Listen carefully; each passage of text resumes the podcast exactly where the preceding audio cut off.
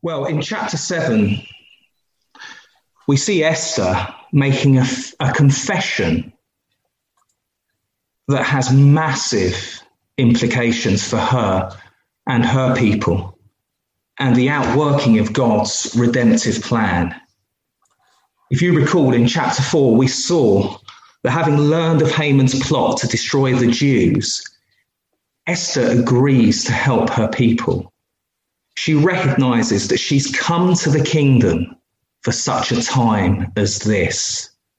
And she calls a fast, and she decides to put into action this intricate and this very detailed and really well thought out plan.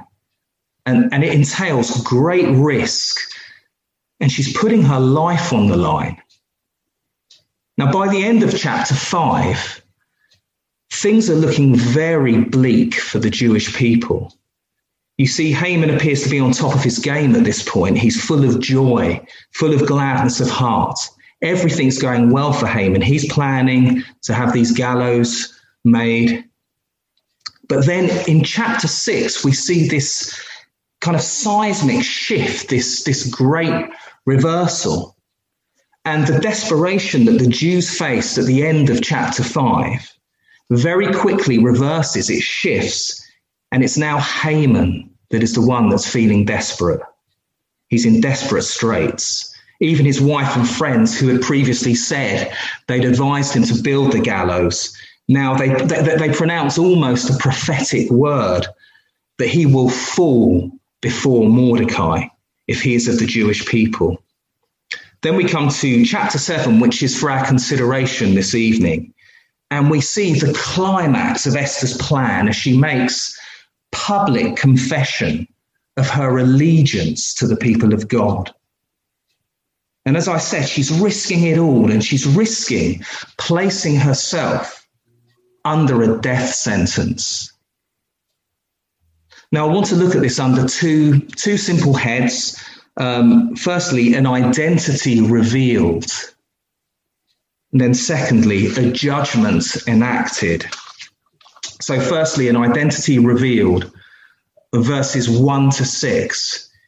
If you recall, at the beginning of our studies, Esther, she was ushered into the king's palace, and her life had been disrupted beyond recognition by another's plan. She was totally in the hands of King Ahasuerus and his plan. But now, Haman is the one being ushered into the palace, and his life is being disrupted by Esther's plan. And this is the third time that Ahasuerus has asked for her to tell him why she's taking such risks, requesting an audience with him. And the third time she's publicly made these extravagant promises to give her the half of his kingdom. Now, within this chapter, we're reaching the climax of her revealing two things. She's going to reveal her hidden identity as a Jewess, because up until now, they don't know that. And she's going to reveal the evil plot of Haman. And the two are connected, of course. But if you recall previously, Mordecai had advised Esther to keep her identity quiet, keep it secret. She would have blended in with her environment, I'm sure. She would have assimilated with the other women in the harem, in the king's palace. But now the time has come. The time has come for her to reveal her true identity. And I think this is really important in this text. Up until now, no one's known that she's Jewish. And if you think about it, she probably broke a number of the commandments. As a mistress in the court, she wouldn't have been able to observe the dietary requirements. She wouldn't have been able to observe the Sabbaths, the cleansing laws, prayers, feast days. She would have had to have blended in to some degree with that pagan culture. Now, reading the commentators is quite interesting. I think it's important we don't look too critically upon Esther. And I think it's really important to remember she was a young, female, probably a teenager, I don't know, but she would have been young. She was a young female. She was sold as a sex slave in a foreign and alien land to King Ahasuerus. She wasn't in an empowered position. She was incredibly vulnerable. So it's important we don't think of Esther as a kind of teenage daughter who's refusing to go to church because she wants to have a sleepover with her mates. These were really constrained choices for her. But I think it is important to draw the lesson from this, that being in a situation where our identity as Christians, as believers in God, in Yahweh, when that's kept secret, for whatever reason, that's a sad thing. It's a sad thing, and it was a sad thing for Esther. But she's reached this point now where she needs to take a stand and she needs to identify with her people. What about us as Christians? When I was preparing, I came across this really searching quote, and I think it's fantastic, but it's incredibly searching. If you were arrested for being a Christian, would there be enough evidence for a conviction? Is there anything distinctive about us? Recently, Ruth and I were chatting and about people who feel their faith is a very private thing, and it's something that they want to keep totally private. They don't want to talk to any other people about it, and it's just for them and just for God. But that's not what we read in the scriptures. And I understand we all have very different temperaments. Some of us are very shy. Some of us aren't forthcoming as characters.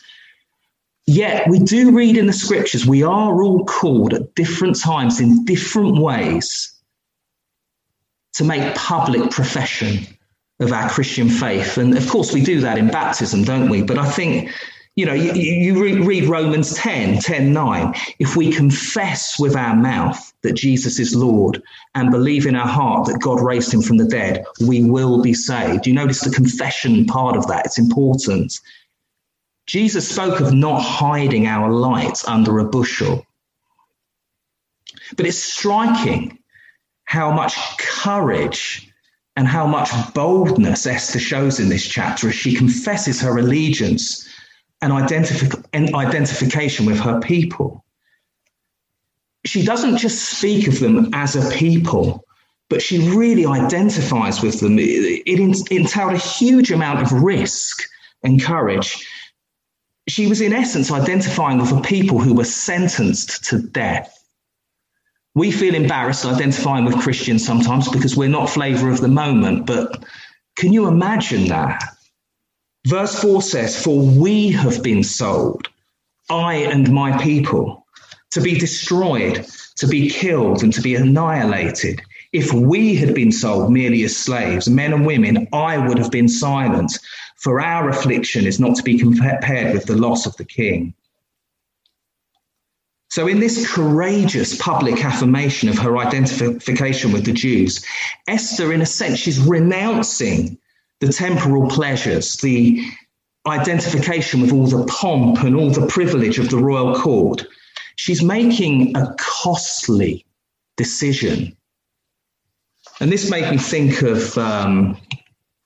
I was really reminded of Hebrews 11, and really made me think of Moses, similarly, in a similar situation. He was willing to choose rather to be mistreated with the people of God, rather than enjoying the fleeting pleasures of sin. He considered the reproach of Christ greater wealth than the treasures of Egypt, for he was looking to the reward. So there's this real focus here of identifying with the people of God. And for Christians, for us, it's in this day and age, that might mean ridicule. It might mean scorn. It might mean contempt. It's likely, the way things are going, that it might mean social rejection. And so I think when we look at Esther's selfless solidarity with her people, her courage, her self-sacrifice, it is a wonderful example to us. But I do think it's important that we fix our gaze beyond the example to us. And I think here we see something of real Christ-likeness in Esther. In order to secure the temporal salvation of her people, she needed to identify with them, even though they're under a sentence of death. She's seeking to secure their salvation as a public figure, as the queen, who had some power or ability by virtue of her status and her position that she was in. Is this not like Christ? Christ is a public person, a covenant head. The second Adam, he came to earth to identify with us, his people, who through our sin have a sentence of death hanging over us. And it made me think about how much of Christ's earthly ministry is, there's so much in terms of identification with his people. You think about him being baptized. He didn't need to be baptized. He had no sin to be cleansed from. But that was very much about identification, being under the Mosaic law, being circumcised. These were all parts of the principle of Christ's identification with his people, whom he came to save. Esther was only able to secure temporal salvation, temporal deliverance, but Christ, he secures eternal deliverance for us.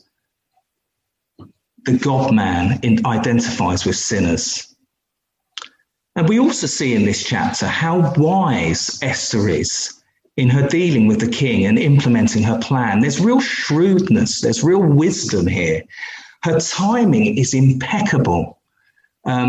She waits for precisely the best moment to make her confession and unveil the nature of her request and what Haman's done.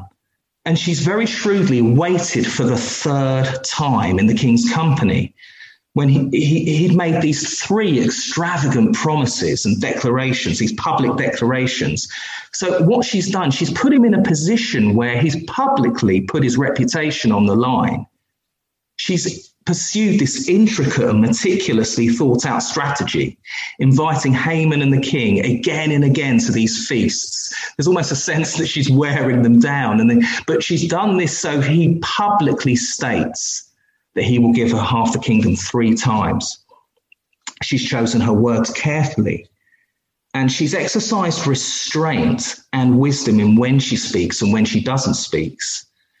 And we see here, don't we, the importance of knowing when to keep silent and when to speak. And we're all too familiar, I know I am, with times I walk away from situations and I've said something and I thought, that wasn't the right time. I should have kept my mouth shut then. Or we walk away from a situation and you think, and this is more often for me, I should have said something then. But she exercises great wisdom, and she understands how to approach the king and appeal to his self-interest by stating that this plan will affect his revenue throughout the empire and be a loss to him if the Jews are annihilated. You see, remember the king, he's fickle, he's weak, he's shallow, he's a very easily manipulated man, he's very vain. So he'll be really concerned about his self-interest.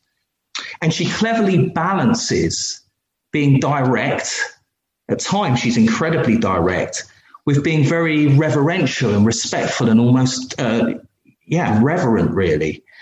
And it's interesting how able she is to navigate the Persian court system and court life, which I suspect was, highly political, and there was certain conduct that was required.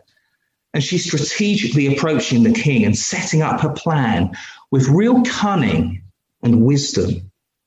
And this really brought to mind for me Jesus's words, very well-known words that are so helpful.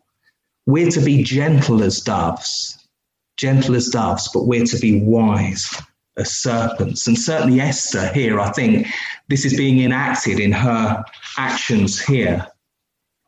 As Christians, we're not to be naive, gullible, lacking wisdom,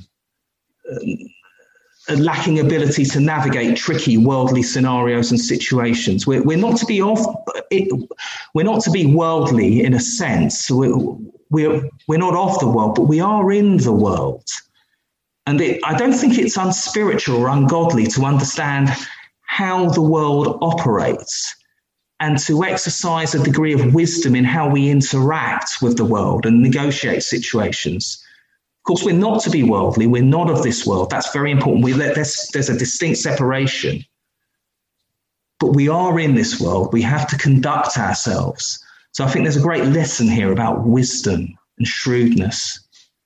Esther takes a huge risk in verse 6, where she replies to the king's question, "Who is he? Who has dared to do this?" And she says, "A foe and enemy, this wicked Haman." So here, both her identity as a Jew and her request are now revealed to the king. It's all come out. I think one commentator calls this section the big reveal. She's outsmarted Haman with her tactics. She's cleverly focused the king's anger on Haman as the catalyst and instigator of the problem for the king. It's very clever. And what she's done by doing this, she's placed King Ahasuerus in an impossible, difficult dilemma. He's bound himself to a promise to Esther. However, she's requesting the reversal of a decree that he previously made where he publicly delegated authority to Haman. So he's in a real bind. He's in this dilemma. He can't fulfill his promise to Esther without compromising his decision with respect to Haman. He would totally humiliate himself. This was clever. This was shrewd. This was costly. It was very costly. That it could have backfired on her. And it was bold and daring of Esther, I think. And if you notice, Esther doesn't just spiritualize things away. She hasn't got this kind of let go and let God mentality. She previously called a fast, didn't she? I think it's back in chapter 4. Now, it doesn't say, the text doesn't say, but I'm sure when she called a fast, there would have been prayer. We don't know, but I'm sure there would have been recognition of God's hand sovereignly over every situation. But she's using the means available to her by virtue of her position, her skills, her acumen, her planning, her strategizing. She's taking risks. One commentator, Old Testament scholar and commentator Ian Duguid, he observes how this demonstrates the biblical truth of, on one hand, you have God's sovereignty. The Bible clearly speaks of God's sovereignty. But on the other hand, you have human responsibility. Of course, God, as I've said, God's not explicitly mentioned in Esther, and human action's very much at the forefront of this book. But we mustn't see this as just bare pragmatism.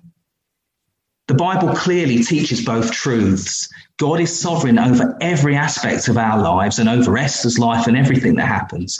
Yet, like Esther, we're called to take action.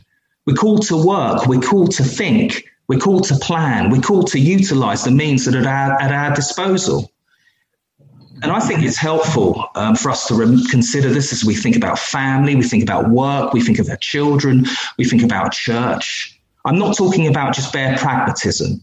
I know some of us are more activists and others are more prone to being reflectors. I don't know if any of you in the workplace have done that training. I can't remember all of them. You've got activists and reflectors.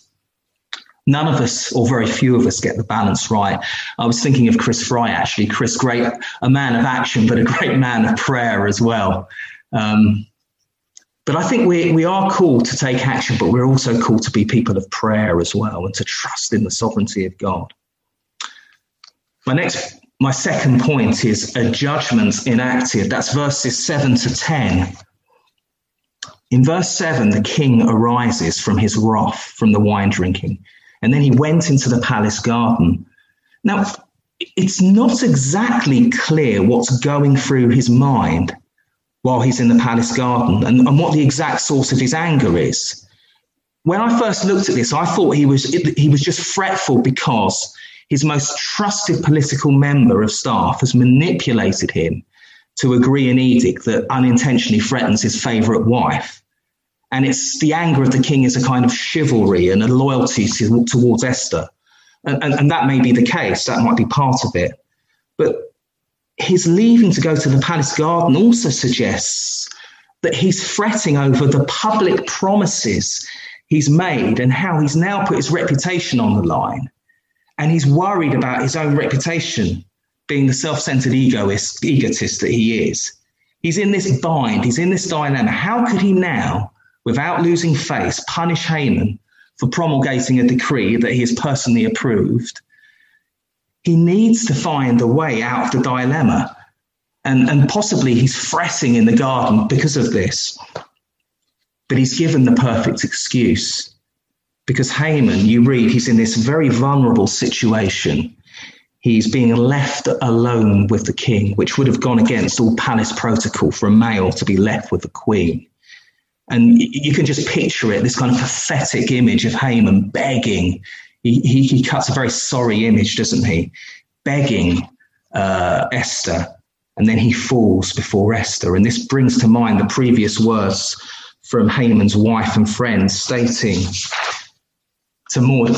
about Mordecai, before whom you have begun to fall is of the Jewish people. You will not overcome him, but you will surely fall before him. And he's literally falling now before Esther. And this marks his end. But it gives the king exactly what he needs, because he charges him with sexually assaulting his wife. And this is a convenient excuse for the king to get rid of Haman whilst saving the queen.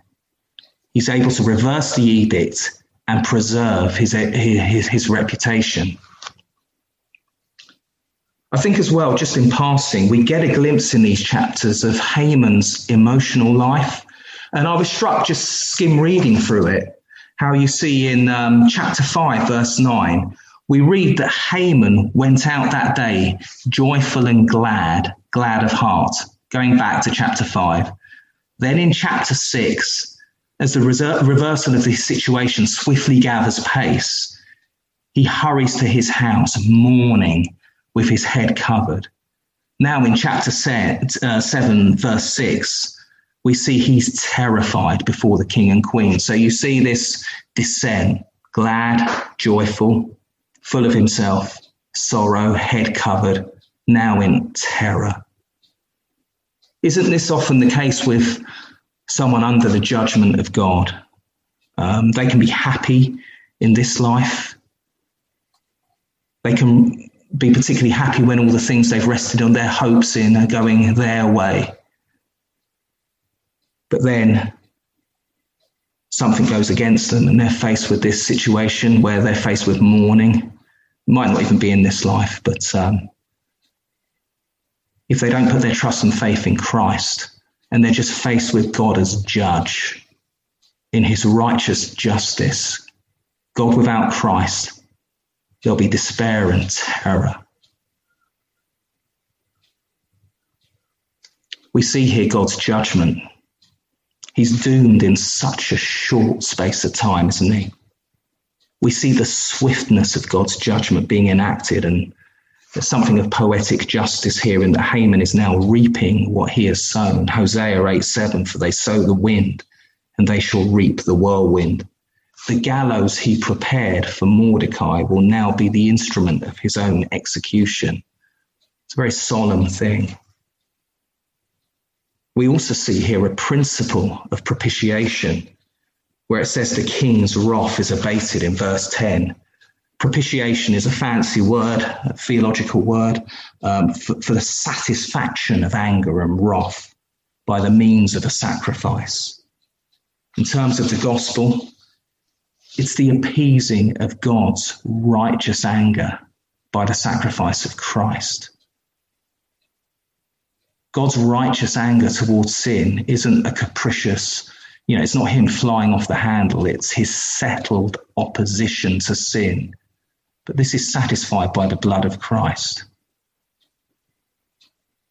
But also we can't help noticing in these last verses, there's a principle of exchange, isn't there? Mordecai was the one who was meant to die by being hanged or impaled on this instrument of execution. Yet the enemy of God's people is the one who is finally destroyed. But in the gospel, it was us as the enemies of God who were deserving of his strict justice. Yet Christ has taken upon himself the death we deserve by going to the cross. And I thought as I was preparing this and reading up on it, there's so much here about the justice of God, but also the mercy of God, which we see in the gospel. We see both, don't we? Mercy, justice. God is perfectly just. He punishes the wicked, but he's also a God of mercy to his people. Think of his covenant faithfulness to his people, the Jews. They haven't exactly been the most faithful people, a bit like us. We see this in the gospel, don't we? When we look at the cross, we see both justice and mercy meeting. And I think it's important, when we think of God, when we read these chapters, it's really important that we don't just kind of carve up his attributes in a way that extols his love. Of course, God's love is the most beautiful attribute and a crowning attribute, and one that we should meditate upon and just be wondering over often. And we see God's love so clearly in the gospel. But I think if we dislocate God's love and extol God's love at the expense of his justice and his holiness and his righteousness, we're almost creating an idol. We're not coming to the God of the Bible. Our God is a consuming fire.